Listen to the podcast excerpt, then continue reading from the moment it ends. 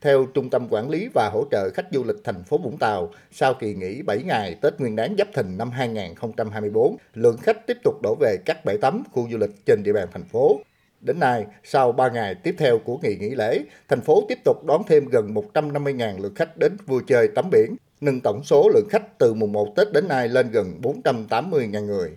Lượng khách tắm biển đông dẫn đến số trẻ em thất lạc với gia đình, người thân từ đó cũng nhiều. Trong vòng 10 ngày qua, lực lượng chức năng gồm công an, nhân viên cứu hộ bãi biển đã tìm và bàn giao cho gia đình hơn 50 trẻ em đi lạc trong lúc tắm biển.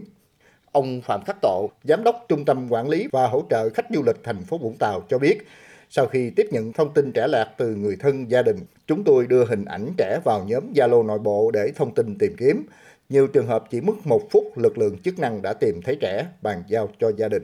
Nhanh nhất là trong vòng một phút đã tìm được cháu à, bởi vì là gia đình đã cho thông tin số điện thoại chúng tôi nhận được tin ở khu nào báo lên nhóm zalo trong vòng một phút là báo cho gia đình biết đến nhận cháu. Có trường hợp cũng phải đến một hai tiếng cũng có phải thông tin thật rộng rãi các công an phường các nơi tìm kiếm xem là trẻ lạc có ở đấy không để thu thập thông tin để báo cho gia đình biết là không có cháu nào lưu lại qua đêm.